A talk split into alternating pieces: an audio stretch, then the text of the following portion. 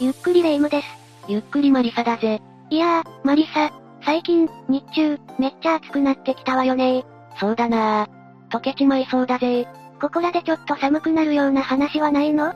興奮するような話ならあるぜ。さらに暑くしてどうすんのよ？そんな暑さ、忘れちまえよ。さあ、今回は、未だ解明されていない世界の謎4選について詳しく解説していくぜ。スイッチ入っちゃったか。せっかくだから聞いていこうかな。それじゃあ、ゆっくりしていってね。1、ナンマトル。それじゃあ最初に紹介するのはミクロネシアの世界遺産、ナンマトルについて解説していくぜ。ネクロマンサー？そんな国あったっけ？ネクロマンサーは全く違う。ホラー映画に出てくるような化け物の名前だぞ。そうじゃなくてミクロネシア、国の名前だよ。へえ、そうなんだ。初めて聞いた国だな。どこにあるのかしら？日本とオーストラリアの間くらいにある国だな。国といっても4つの島を持つミクロネシア連邦、という名称が一般的に使用されている。ってことは、日本のように一つの島国ってわけじゃないのね。ま、日本も北海道、四国、九州、沖縄の間には海があるから、似ているといえば似ているんだけどな。まあ、いずれにしても、ミクロネシアはそういう複数の島国で成り立っている国ということだ。そして今回紹介するナンマトルという場所は、1200年から1500年の間に作られたとされる人工島のことなんだよ。人工島ってことは、人工的に島を作ったってこと ?1200 年以降からそんなことできたわけ？驚きの技術だよな。ちなみに1200年から1500年ってのは最盛期の時代で、実際は西暦500年頃から築かれていたとされている。そのため、人工島の数も1個や2個なんかじゃない。100個ほど人工島を作ったという話なんだよ。100個、すごすぎるわ。しかもこの100個もの人工島にはそれぞれ、宮殿や神殿だけではなく、霊廟、岩場お墓を安置する場所があったり、邸宅と呼んでいいほどの大きな家が建てられたりしているんだ。中でもナンマトル遺跡、ナンマドール遺跡とも呼ばれる場所には謎が詰まっているそうだ。謎？どんな謎が詰まってるの？まず第一にどうやってこの遺跡を建築したのか。使われている岩は玄武岩と呼ばれるものだ。この玄武岩自体はそれほど珍しい岩などではなく、地球上の約70%は、この玄武岩で覆われていると言われるほどポピュラーな岩である。ただ今回、遺跡を作るにあたってのもっぱらの謎というのは、どうやって運んだのかということ。やりようはいくらでもあるんじゃないの？現代ならな。しかし最近の研究結果だと、西暦500年から西暦1500年の間、この1000年という長い年月の間に、徐々に人工島を増築していったらしい。その際、約1トンから20トン、重たいものなら約90トンもの玄武岩を運んだとされている。ほぼ100トンじゃないの。そこまで来ると現代でもどうやって運んだのか気になるわね。どうやって運んだとされているの？だからそれが謎なんだよ。当時は金属なんてものはない。建築に必要な水準機と呼ばれる、土地が平らかどうかを調べる機材だってないし、滑車や車輪なども開発されていなかった。つまり、遺跡を作るにあたって必要な道具が何もなかったんだよ。ええー、本当にどうやって運んだのかしら？おまけに石切り場と呼ばれる遺跡に使用する岩を整備、加工する場所から、ナンマトル遺跡まで数十キロも離れていたとされている。また建築するなら当然、上へ上へと岩を積み上げなくてはならない。積み木を持ち上げるのとはわけが違うからな。どうやってそんなことができたのか。謎は深まるばかりだねしかもだ、ナンマトル遺跡の魅力でもある、外壁が美しいアーチを描いていること。これをどうやって作り上げたのか。すべて手作業だったのか、あるいは私たちの知らない機会があったのか。いずれにしてもこの遺跡が出来上がる道筋が全く見えないんだ。なあ、あるほどねそういうことなのか。ちなみにその可能性を示唆するわけではないが、ナンマトルという言葉の意味は、神々と人間との間に広がる空間、という意味らしい。ってことは、ミクロネシア人が信仰している神様なんだね。だからってわけじゃないんだが、ちょっとした面白い話があって、ここナンマトルには広く知られている伝説があるんだよ。伝説？曰く、神様が魔法の力で巨石を運んだ、と。それ本気で言ってる。本気で信じているかどうかは別にして、少なくとも現地の人の多くはこの伝説を知っているそうだ。実際、この遺跡が作られた当時の記録がほとんど残ってないから、謎ばかり増えていって、解明されていることも少ない。神様の道からって言ってくれた方が納得しないまでも、そうなのかって気持ちにはなれるんじゃないか？そりゃそうかもしれないけど、余談だが、地元民からしたら、ナンマトル遺跡を日常的に見てるからか、世界遺産に登録されたことすら知らない人が9割を占めているそうだ。マジで？おかげで管理体制もずさんなもので、世界遺産に登録されたと同時に危機遺産。つまり、何かしらの理由で遺跡の価値を損なう可能性がある。世界遺産であるという認定もされているらしい。多分現地の人からしたら、あまり興味もないんだろうな。それは困るわ。もし管理体制がずさんなせいで、観光客が巨石の下敷きにでもなったらどうするのよ。だから現在では日本人である長岡拓也、NPO 法人パシフィカ、ルネサンス代表理事が、現地に入って脱、危機遺産を掲げ、行動しているそうだ。頑張ってほしいわね。同時に研究も進められるだろうからな。遺跡の保護を続けていきながら、新しい発見があれば、ぜひ教えてほしいもんだぜ。その時はまた紹介してね。2、リンカーンの幽霊。次に紹介するのは、リンカーンの幽霊についてだ。何？オカルト？まあ聞けって。リンカーンとはレイムも知っているはずだ。第16代アメリカ合衆国大統領、エイブラハム・リンカーン、その人だ。やっぱり、あの暗殺されてしまった大統領なのね。今回、リンカーンの幽霊が出現するとされるのは、歴代アメリカ大統領が居住する場所、ホワイトハウス内での出来事なんだよ。ホワイトハウス内にリンカーンの幽霊が出るの本当に？っていうか、ホワイトハウスって何をするところなのか、あんまりよくわかってないのよねどういう場所なの？ホワイトハウスは日本でいうところの、首相官邸のような場所で、アメリカ合衆国大統領とその家族が居住する場所なんだよ。基本的にここで執務をこなし、条約などの調印もここで行われる。いわば政治の中枢的な場所だな。そんな場所が、今じゃ幽霊が出るなんて噂のある事故物件になってるってわけ？詳しく教えてちょうだい。もちろんだぜ。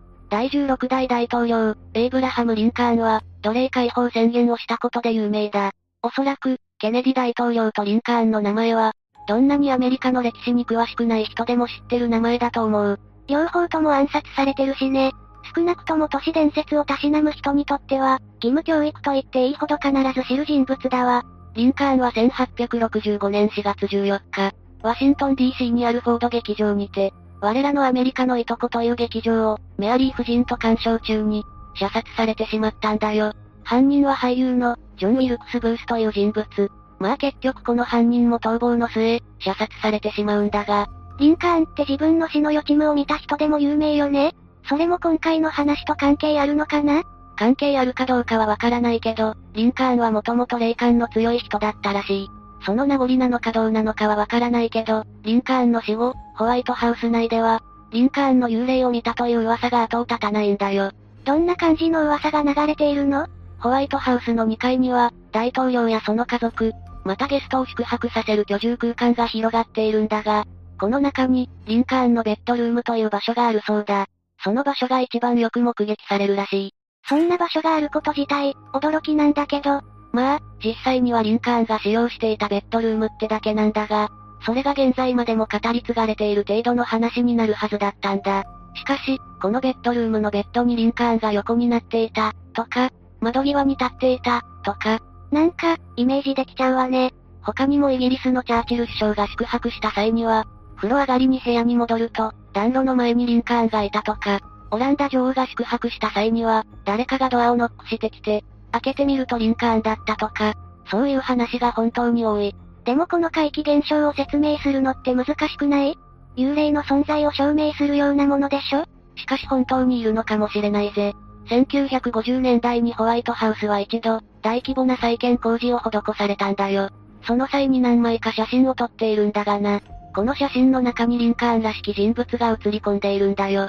リンカーンらしき人物って、リンカーンは1865年に暗殺されたんだよねってことは1950年代に撮られた写真の中にいるってことは、心霊写真ってことつまりはそういうことだな。実際、確かに半透明な人物が、工事中のホワイトハウスの方を向いて立っている姿が確認できるんだよ。アメリカの超常現象専門家や、ゴーストハンターなどに調査を依頼するも、はっきりとしたことは分かっていないとか、ただし、リンカーンと思われる幽霊が立っていた場所は、ちょうどリンカーンのベッドルームがあった場所の真下に位置するとか、どこまでが本当で、どこまでがただの噂話なのかはわからないけど、それでも信じる人は多いらしいな。幽霊じゃない可能性も考えられているんでしょ？可能性の一つとして、パレードリア現象なのではないかと言われてる。これは雲が人の顔や動物に見えたりするといった現象で、焦げ目や汚れから、人の叫んでいる顔が壁に埋め込まれているとか、そういう心霊現象が他にもあるだろ？でもこの写真がその現象だとしたら、とんでもない偶然のように思えてならないわね。本物のリンカーンの幽霊なのか、それともただただ人騒がせになってしまっただけの汚れなのか、真実はわからないけど、もしリンカーンの幽霊が、アメリカの行く末を見守ってくれているというのなら、それはロマンのある話だと思うぜ。幽霊と話ができる機会がもしも完成したら、ぜひリンカーンとも話してみたいわ。ちょっと怖い気もするけどな。3、ピクトジン。さて、本日3つ目のお題はこちらだ。ピクトジンについて。ピクトジン初めて聞くワードね。でもここで紹介するってことは、謎に満ちてるの？かなりの謎な部族だとされているな。ピクト人は中世ヨーロッパの時代における、最も謎に包まれた部族だと言われている。まずはピクト人がどういう部族だったのか教えてほしいわ。ピクト人は約1世紀から8世紀の間、現在のスコットランド、ハイランド地方を支配していた、強大な部族だったとされているんだよ。あ、意外にも勢力は大きかったのね。しかし記録や遺跡などが少ないため、当時、どんな生活をしていたのかなどなど、そういう情報は断片的なものしかわかっていないんだ。この結果、謎のピクト人と言われているらしい。どんな断片的なものが見つかってるのか興味あるわ。どうして記録に残さなかったのかも気になるけど、記録を残さなかった理由として最も考えられるのは、そもそも文字を使っていなかった可能性があるな。実際、ピクト人の謎の一つでもある、ピクト語というのは存在していたと考えられているけれど、文字として残っているものは見つかっていない。強盗だけで使われていたってことなの？その可能性が高いとされている。まあ、今後出土する可能性がゼロというわけではないけどな。でもそれだと、どうしてピクト人の存在を知ることができたの？ピクト人と戦ったローマ帝国が、その名を歴史に残したんだよ。当時のローマ帝国は勢力を日々拡大させていた。ピクト人がいた場所に、ローマ帝国が侵攻していったそうだ。どうやらピクト人はこの時、激しく抵抗したらしく、ぶっちゃけローマ帝国と争ったことと、地元の蛮族、バイキングと争ったくらいのことしかわかってない。バイキングって言えば、後の海賊だよね？そうだ。ってことはかなり戦うことに長けていた部族なのかしら？日々戦いの繰り返しだったかもしれない。一説によるとピクト人は共通の敵を持つ部族を味方にして、勢力を大きくしていったのではないかと言われているからな。ここで言えば、バイキングや、ローマ帝国に対抗する仲間と一緒になって戦ってたってことなのよね？ローマに対しては何度も征服をしようとしていたそうだが、その作戦は全て失敗に終わっている。こういうところからも非常に好戦的というか、いざという時は武器をすぐに持てる部族だったことが伺えるな。なるほどなるほど。で、このピクト族は文字を残すことはしなかったけれど、石碑は多く残しているんだ。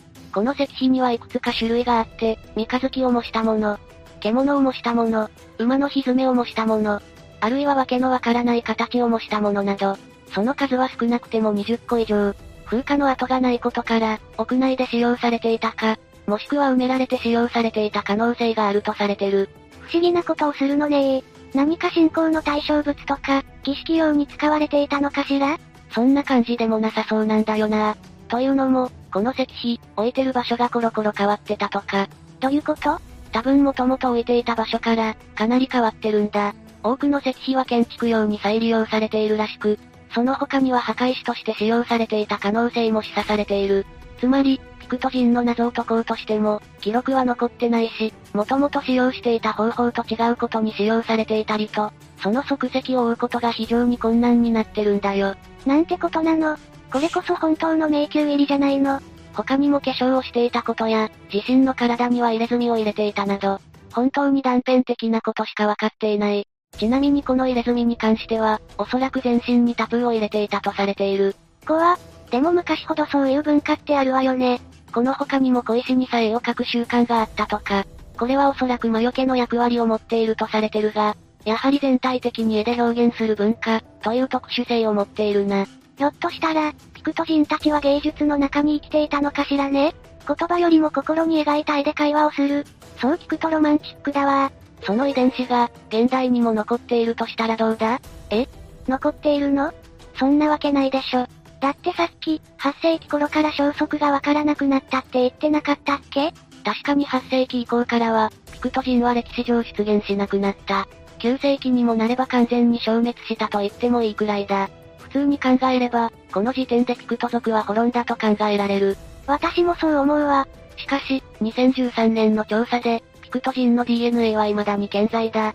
ということが分かったんだよ。な、なななな、なんですってスコットランドの男女、1000人を対象に DNA 調査を行ったところ、そのうちから約10%の人から特殊な Y 染色体マーカー、R1BS530 が検出されたんだ。これはピクト人の DNA と同じものなんだよ。なんで歴史から消えたのに DNA は残ってるの？しかも1000人中の10%ってことは、100人前後いたってことでしょ？場所はスコットランドだけじゃない。アイルランド北部でも3%ほど、アイルランド南部では1%ほどだったが、確かに DNA は受け継がれていた。ここから推測できることは、歴史上からは消されているが、何らかの方法で21世紀まで生き延びたということになる。とっても面白いわ。ぜひどんな風な足跡があったのか、明らかにしてほしいわね。まったくだ。この事実が明らかになるのを楽しみにしたいぜ。4. 呪いの石。さて、それでは本日最後に紹介する世界の謎。それは、呪いの石だ。それってもしかして、持ち主を不幸にすると言われる伝説のブルーダイヤ、ホープダイヤのこと。やっぱり、呪いの石と言われるとそっちが思い浮かぶか。でも今回紹介するのはホープダイヤの方じゃない。他にもあるの場所はアメリカ、コロラド州にある自然公園。2020年7月半ば、コロラド州にある自然公園、コロラドパークワイルドライフに一通の郵便が届いた。その郵便には一個の石と手紙が添えられていた。手紙には、こう書かれてあったらしい。この石は持ち主に災いをもたらす石である、と。だいぶ昔の話かと思ったら2020年7月半ば。ゴリゴリ最近の話じゃないの。しかも手紙の内容もよくある感じだし。いたずらじゃないの？と、当初思われていた。しかし手紙にはこうも書かれてあった。3年前にどこかの誰かが、どこかの公園から持ち出したこの石を、私の家に持ってきた。以来、私の身の回りでは不幸なことが連続して起きている、と。それがもし本当だとしたら、確かに気味の悪い石だわ。今回、郵便で自然公園に送られてきた理由は、公園を経営する人なら元の場所がわかるんじゃないかと思い、ほぼ押し付ける形で郵送してきたんだとか。随分身勝手なのね。っていうか、そんなの適当にさ、その辺に捨てるわけにはいかなかったのかしらね。本当に呪いの石だって思い込んでたんじゃないかななのかな？不満そうだな。これに関しては本当に謎なのか、それともただのいたずらなのか、判断しづらいのよね。そのうち、差出人が分かって、解決しそうなもんだけど、公園側は、持ち帰るのは景色だけにしてと、マナーを周知するだけだからな。多分本気で探すつもりもなさそうだ。完全に対応に困ってるじゃないの。しかし、これが本当に呪いの石ではないという保証はどこにもないぜ。なぜならアメリカ国内には、他にも呪いの石があるからな。嘘でしょ？まさか紹介してくれるの ?5、呪いの石柱。正直、これを紹介するかどうか迷ったんだが、呪いの石関連でもう一つ、面白いのがあるから紹介するぜ。ありがとう。どんな話なの？これはアメリカ七不思議の一つだと言われているくらい有名だ。その名も、呪いの石柱だ。石柱ってことは、石の柱ってこと？そうだ。場所はアメリカ、ジョージア州リッチモンド郡、オーガスタ市。この場所のメインストリートに一本の大きな石柱が存在する。高さは約3メートル弱。結構邪魔な位置に置いてあるんだよ。なんで動かすなり取り壊すなりしないの？この石柱は曰く付きの石柱でさ。地元住民は近づきさえしない石柱なんだよ。曰く付き ?19 世紀以前に遡るが、この場所は奴隷市場があったんだ。霊夢も聞いたことくらいはあるだろう。アメリカの奴隷制度について、まあ、詳しいことはわかんないけど、奴隷制度があったことは知ってるわ。奴隷制度があった時代ってのは、奴隷となる人は、私たちが普段何気ない買い物をしている商品棚に並べられ、食品や加工品などと同じように売買されていた。当然、人権などあるわけもなく、多くは労働力として用いられた。聞いてるだけで吐き気のしそうな話だわ。過酷な労働を強いられた奴隷たちの中には命を落とす人もいる。ミスをすれば痛めつけられ、反抗的な態度をとっても殴られ、主人の気を損ねてしまえば、鬱憤ばらしをさせられる。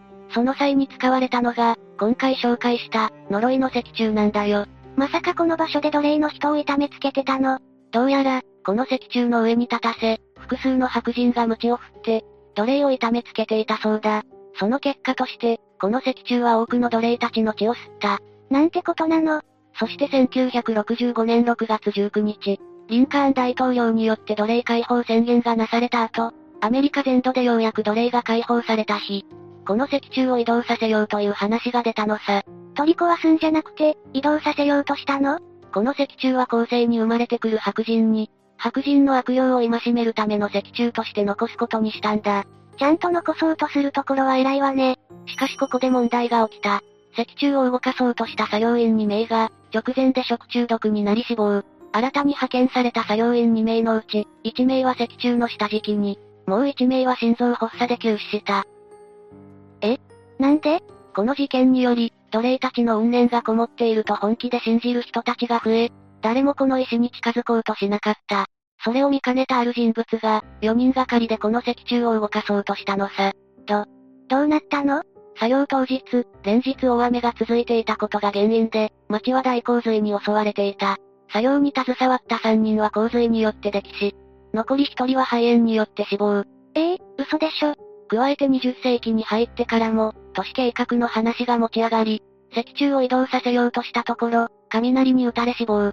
この呪いの石柱を観光客向けの商売道具にしようとした行商人も、原因不明の死を遂げている。他にもこの石柱に車が突っ込んで5人死亡。再度移動させようとした人だけは死にはしなかったけど、転落して首の骨を折って渋滞。マジで呪われてるじゃないの。